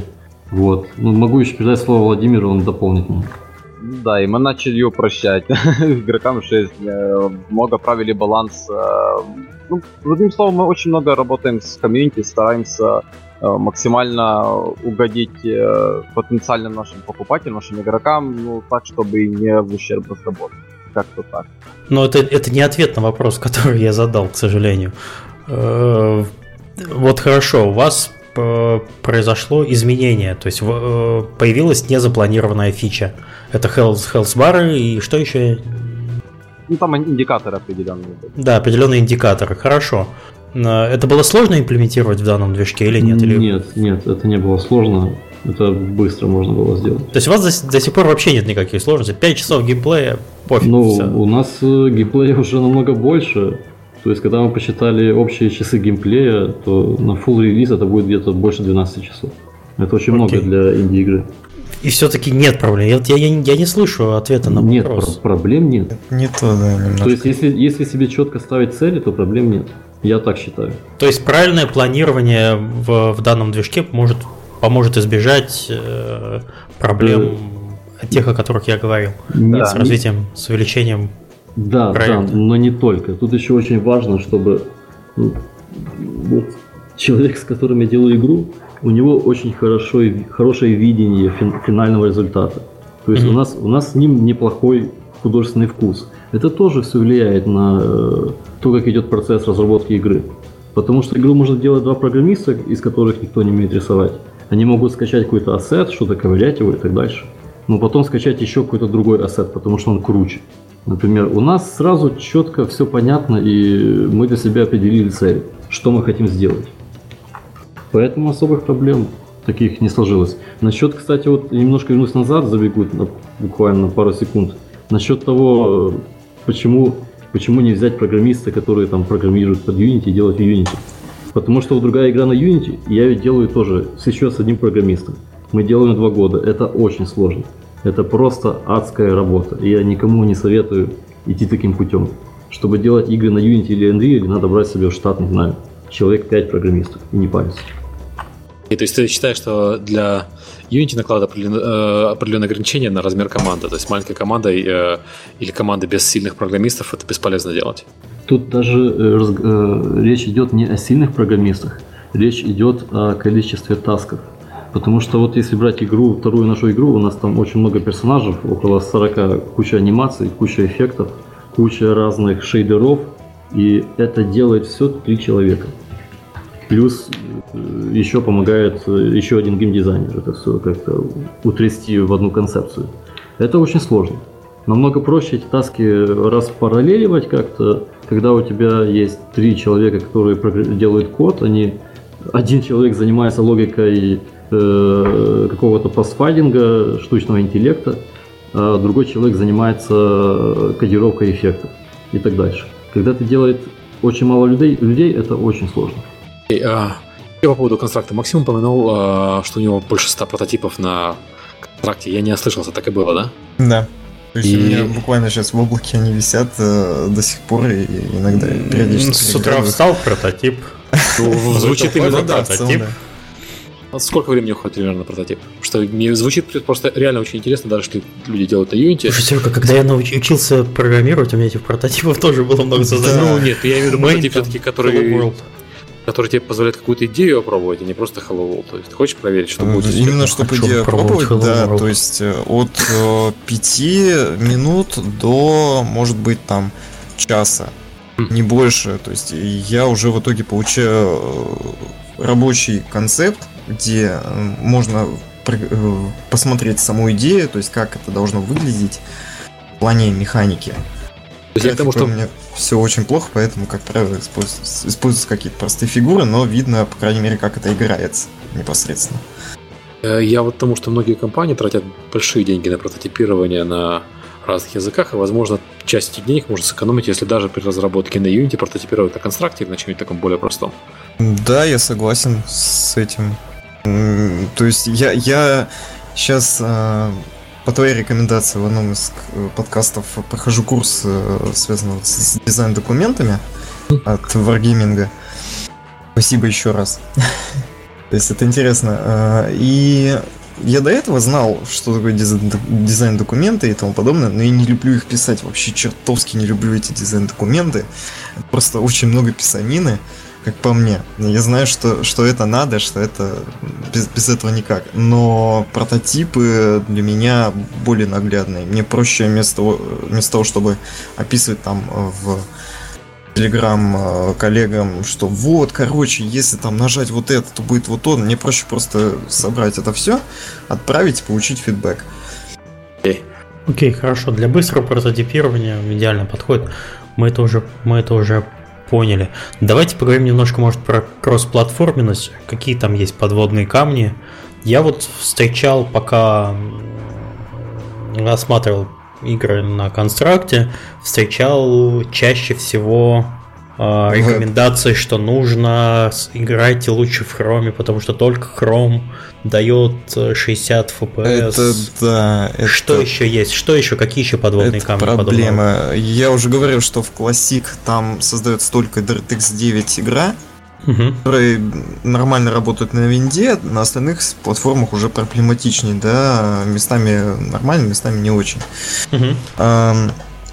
Собственно, когда я свою игру первую выпускал, меня спрашивали, там, а Linux версии будет, и я сказал, что как бы я не знаю, но попробую. Если, если не будет с бубном, то окей. Вот там что там нет. Да извините за Кто-то, кто-то в ярости.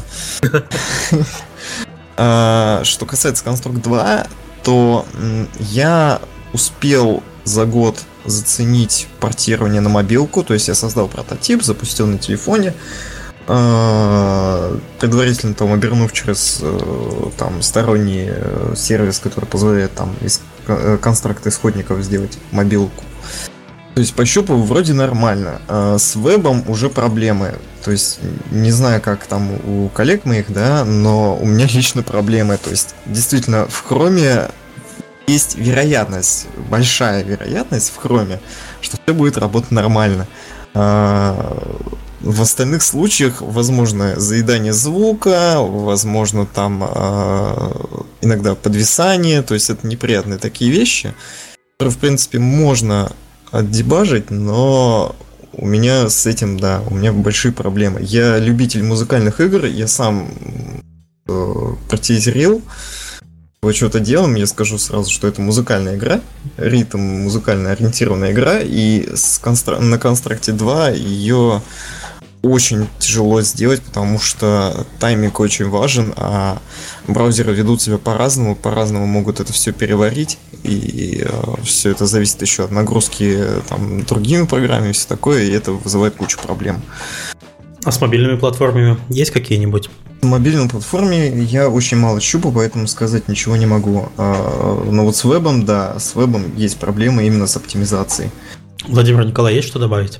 Да, а, могу сказать несколько слов насчет этих подводных камней. А, например, насчет браузеров.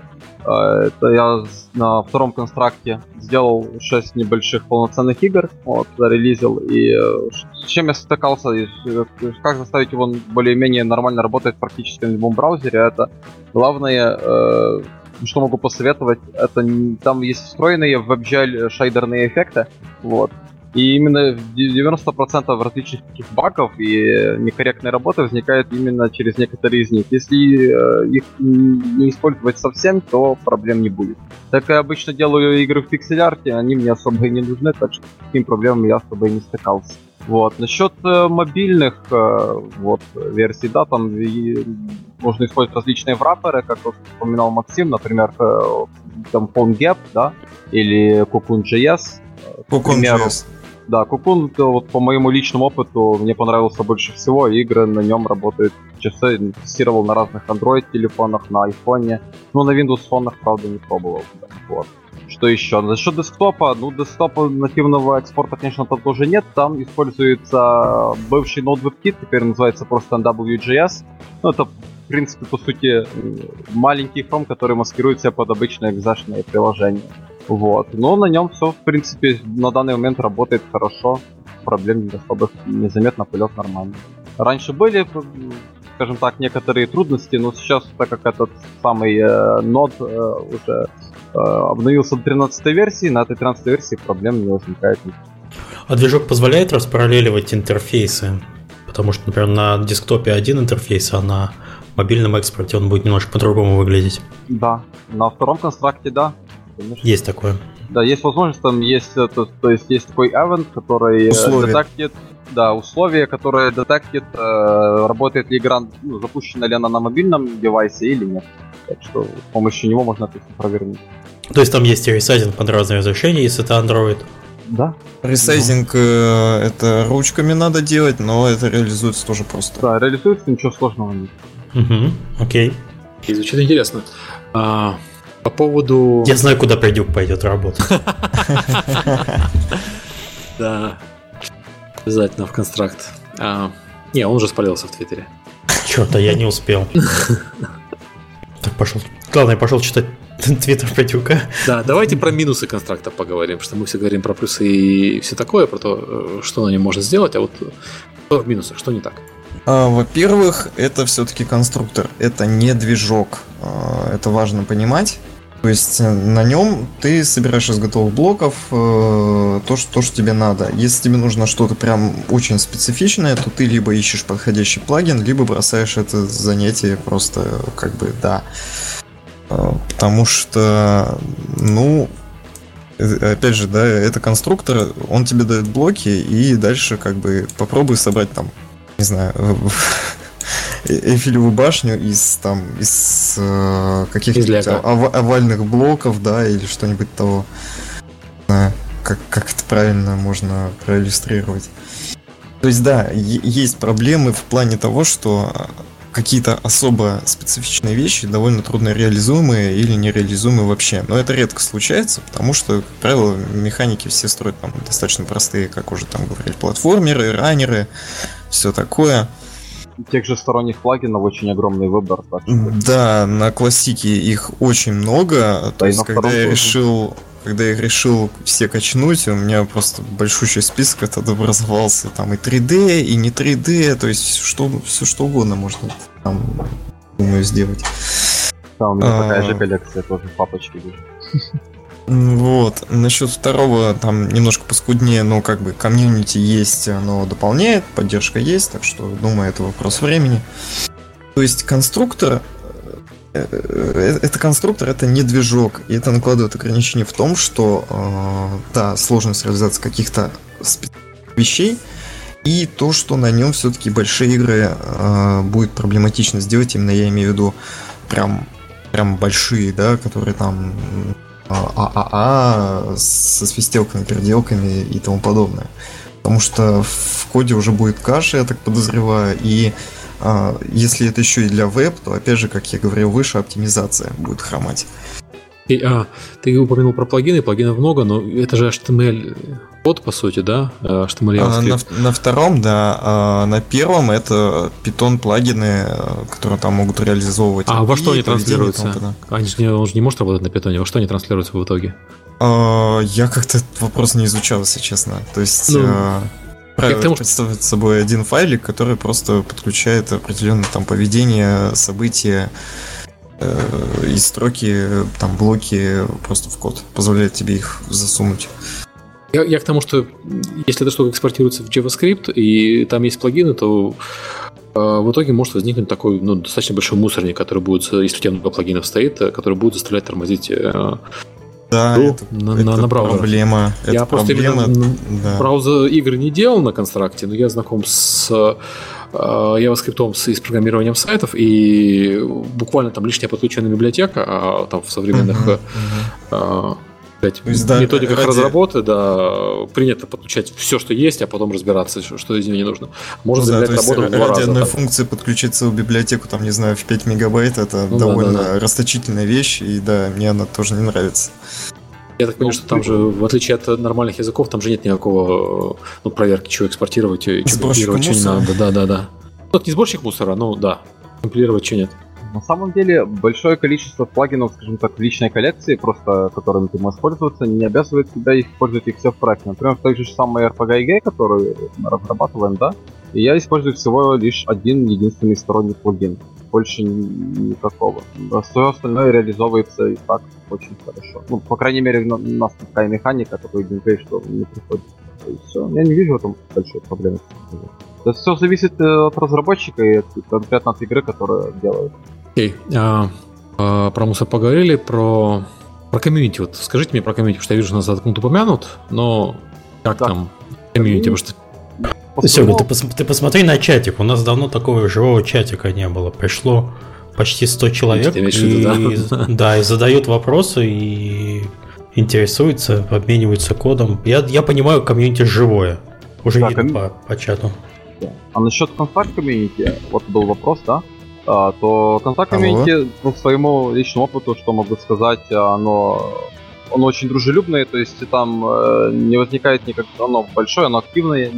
И когда я только начинал учиться делать на том же самом движке, еще на классике, 4 или 5 лет назад, вот, то когда я чего-то не знал, мне всегда ну, просто писал темы на форум, мне постоянно давали различные добрые люди хорошие исходники, на основе которых я учился, и я делал уже что-то свое. Сейчас я уже занимаюсь такой деятельностью, помогаю каким-то новичкам. Ну, одним словом, комьюнити очень дружелюбное, и там, в принципе, можно найти ответ практически на любой вопрос, ну, по моему опыту. Окей. Okay. Uh, спасибо, это полезно. Извиняюсь, я тут выпал немножко. Да. Мы говорили про комьюнити. Угу. А вообще комьюнити довольно легко делится исходниками своих проектов? Да, с этим проблем, ну, я не видел каких-то проблем. То есть они не боятся, как там, то, что они отдают собственную игру. Ну, зависит от того, какие, какие у них э, планы на свой Да, продукт. это от планов зависит. Если игра коммерческая, то вряд ли, конечно, будут делиться там всем. Но если нужна какая-то фича, и люди не знают, как это реализовать, то почему бы не поделиться? То есть угу. Комьюнити дружелюбное, и это мне нравится очень, да. И про минусы, плюсы поговорили. Есть что-то еще добавить про движок, что мы не обсудили? Ну, я могу добавить, что его плюс, он также и минус. То есть это светлая и темная сторона, потому что, как и все э, э, доступные движки с низким порогом входа в них, э, констракт тоже не исключение, и он тоже генератор мусора. А, ну вот. да. Собственно, легкая разработка не равно качественный продукт. Да, да, да, да. согласен. Так же, как и Unity, что каждый твой школьник может на Unity делать что-то. О, на, да. на, на констракте совершенно так же. Но это одновременный плюс, потому что э, инди-разработчики, которые со вкусом что-то делают, они могут выделиться на фоне этого всего. Это, я считаю, главный плюс, наверное. Мне всегда казалось, что самый лучший инструмент это тот инструмент, который позволяет тебе самовыразиться и не заставляет учить там слишком много условностей. Согласен. Вот, э, хороший пример это фотокамера. Когда я начинал фотографировать, э, там, у нас была пленка, в которой было 36 кадров. У тебя э, нужно было вручную экспозицию выставлять вслепую, потому что не знал, что получится. И Экспонометра у тебя еще не было. у меня был встроенный экспонометр в камеру, у меня была хорошая камера. А у тебя был А, зенит э, да. какой-нибудь. Да, да, да, да. А, Но все равно ты, ты экспонометр замерил, а потом ты должен был вручную выставить, потому что это был не автоэкспонометр. А, И экспонометром нужно было уметь пользоваться, потому что, опять-таки, ты мог Конечно. замерить не, не ту точку. А, А я еще сам, а я еще сам э, проявитель готовил из Да, да, я химикатов. тоже, да. И надо было еще резкость наводить вручную, но у меня была зеркалка, слава богу, это было просто, когда я перешел на зеркалку, потому что я начинал с лома, и это был ужас какой-то. И проявитель, и от этого все зависело. Короче, слишком много вещей, чтобы просто сделать фотографию. Из этого хороших фотографов было мало. И хорошие фотографы, прям, прям хорошие-хорошие фотографы, имели ассистентов, которые занимались там нудными вещами, вроде там бегать, бегали с, с экспонометром и э, проявляли все это дело. Э, но их было мало. А сейчас хороших фотографов стало сильно больше, потому что инструменты современные для фотографии, они берут на себя многие сложные вещи. И вот мне кажется, с движками должна быть ситуация примерно такая, что есть у меня идея, есть у меня идея с механикой, какую механику я хочу сделать, и я хочу, чтобы движок мне максимально помогал, а не мешал. То есть я не сидел там, «Ой, я хочу сделать механику, мне надо сесть и быстренько заняться э, управлением памятью и э, менеджментом еще подгружать и так далее, и потом, может быть, еще и немножко механику свою программировать. Да, я вот согласен, потому что движок это как рычаг, который можно нажать и сделать игру. Это не, не должно быть что-то такое, в чем я должен провести всю свою жизнь. Окей, а если у нас нечего добавить по теме, я предлагаю закругляться. Спасибо. А тут у нас в чатике про проекты спрашивают, потому что мы Давайте, давайте вообще поговорим не про проекты, упоминали. А Вы, вы кто такие вообще? Да, да, Что вы тут нам полтора часа? Да, да. Я Ничем не шучу. похвастались вообще. Давайте я пока про проекты действительно. Про себя любимых. Кто первый? Ну давай ты, если хочешь. Я? Ну да, или хочешь, я могу. А, Скромняги собрались. Да уже говорите, что вы тут. Не, ну раз мне предложили, то я и начну. А, у меня из полноценно выпущенных проектов э, только два за, за последние три года. Вот сейчас один делаем, но не на констракте. Потому что там все-таки, да, с, с оптимизацией. э, Оптимизация это важно, а у нас ритм музыкальный и все такое. А, в общем, в 2014 э, к Новому году я подумал, что хватит уже заниматься прототипами, потому что у меня их так уже там, блин, под сотню, а я ничего такого полноценного не сделал. Надо все-таки уже сделать что-то, э, что, что-то цельное и что-то выпустить. И, и, э, с этой задачей я решил э, к 1 февраля э, выпустить я тогда еще на классике сидел, э, выпустить какую-то полноценную игру. Пускай даже маленькую, но чтобы в ней было вот начало, середина, конец, какой-то геймплей с фишечкой, и чтобы это все дело работало. Э, В течение месяца я создал Square, э, который сейчас нигде не найдете, я чуть позже объясню. Представляла собой му- музыкальную Twitch-аркаду. Э, Twitch это жанр, где нужно э, там быстро реагировать, перемещаться и, тому подобное. Э, В общем, что это из себя представляло? Э, Курсор игрока являлся черным квадратом, единственным э, в ограниченном поле, и он должен был уворачиваться от красных, которые двигались и реагировали на музыку, э, подсовывая- подсовы- подсовываемую пользователем. Там, естественно, были бонусы и все такое. В общем, все это было ориентировано на то, чтобы э, пережить всю композицию и набрать как можно больше очков. Э, бонусы там были разные. Есть положительные, которые там, например, уменьшали твой размер, замедляли время и тому подоб- подобное. Были отрицательные, которые усложняли геймплей, но давали тебе больше очков, соответственно. То есть это, это все. Рекорды отправлялись на GameJolt. э, то есть GameJolt тогда еще выпустил плагин со своим API, где можно было взаимодействовать там с досками рекордов, авторизациями и всем таким прочим. И а, несмотря на то, что я практически не пиарил, потому что я, ну, я как Дыбовский, да, я, я не хочу э, постоянно говорить, что типа вот я спрайт нарисовал, вот я там, короче, новый звук добавил, клево, да, и все такое. Не, не нравится мне такое. Я, ну, лучше полтора года молчать, ничего ну, не, ну, да, не говорить. А потом расстраиваться, что продаж нет, извини. Кстати, молчать это плохой experience. Я знаю, да, что это плохой experience, но вот, вот так вот. Э, но несмотря на это, все равно, то есть люди находились, люди спрашивали, все такое. Э, к первому февраля было практически все готово, но нашлось пара багов именно вот связанных с э, импортированием композиции, поэтому я взял себе еще три дня. И уже 3 февраля э, выпустил игру «Свет» э, на сайте, на IndieDB.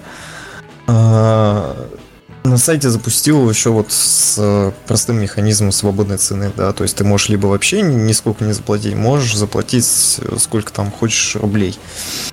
Заработал за день 3000. Не знаю, для меня, для меня это был большой успех, потому что я наконец-то выпустил что-то полноценное, в это люди играют, даже э, со временем... маме об этом рассказать. Я рассказал. Вот я говорю, единственное. Это мы так же, как Серега, с, подка... с подкастом наконец-то можем родителям да. про него рассказывать, а не то, что мы сидим ну, да, на, на Патреоне я видел, да. да. Гол уже выполнили.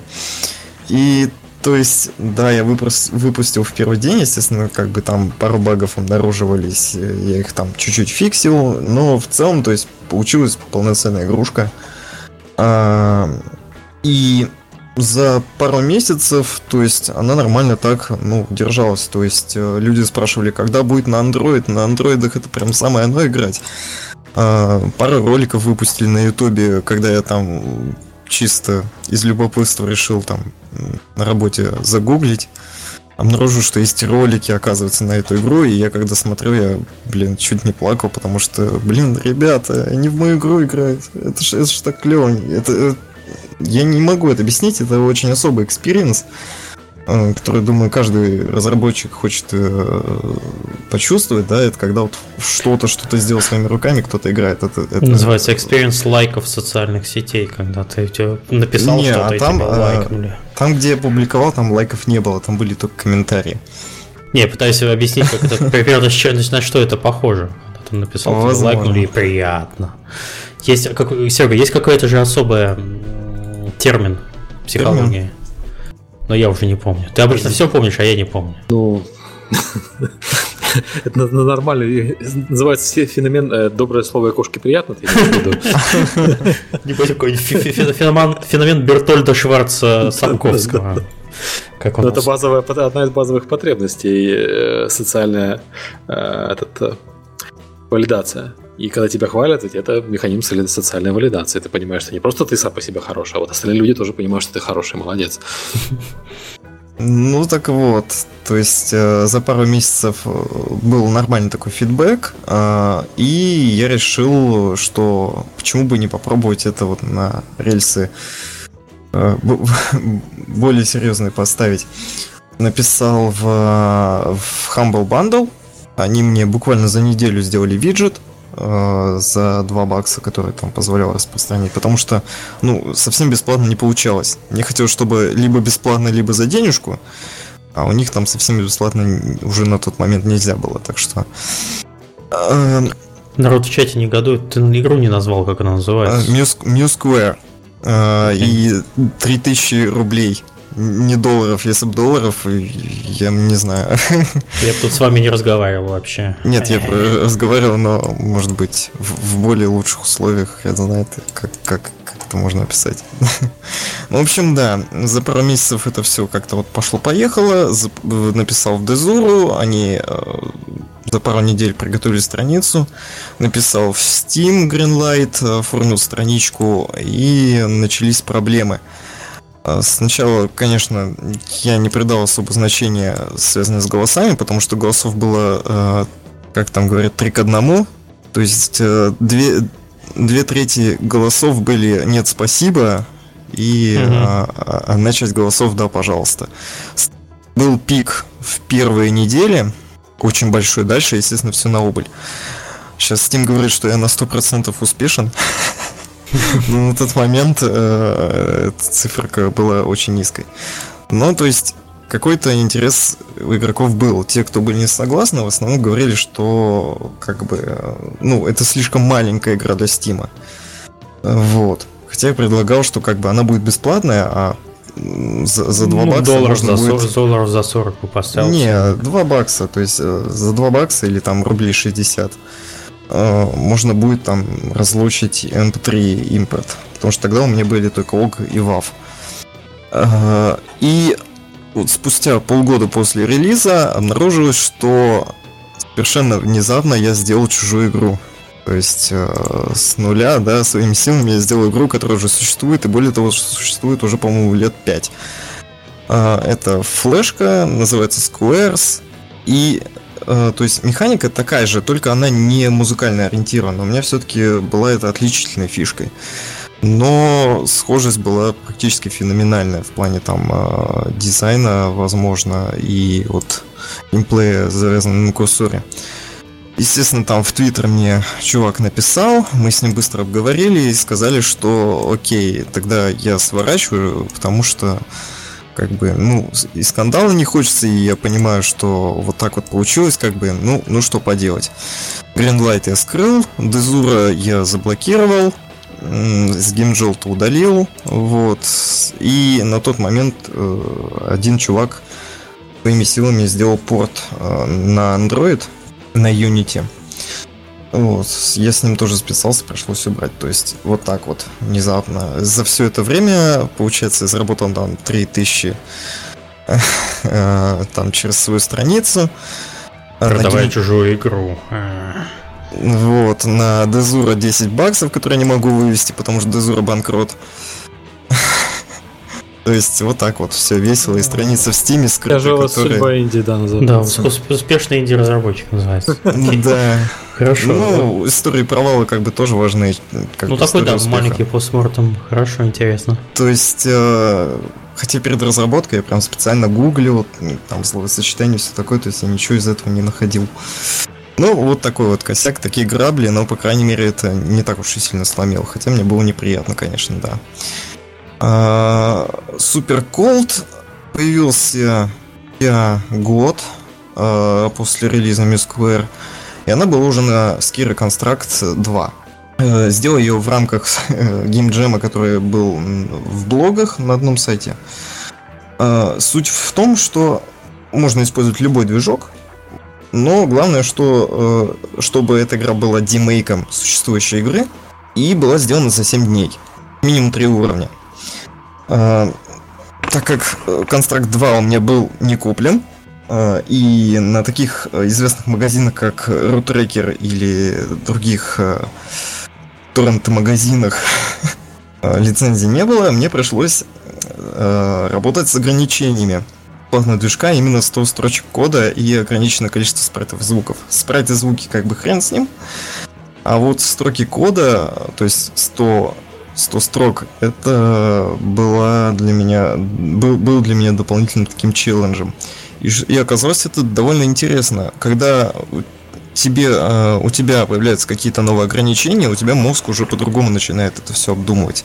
То есть мало того, что ты должен сейчас думать логикой, разрабатывать что-то на констракт втором, да, а с подобными ограничениями ты еще думаешь, окей, а, как бы действуем логикой, но стараемся еще сделать так, чтобы это все было универсально, чтобы ты мог, например, там по-разному эти объекты поставить, но они э, действовали одинаково.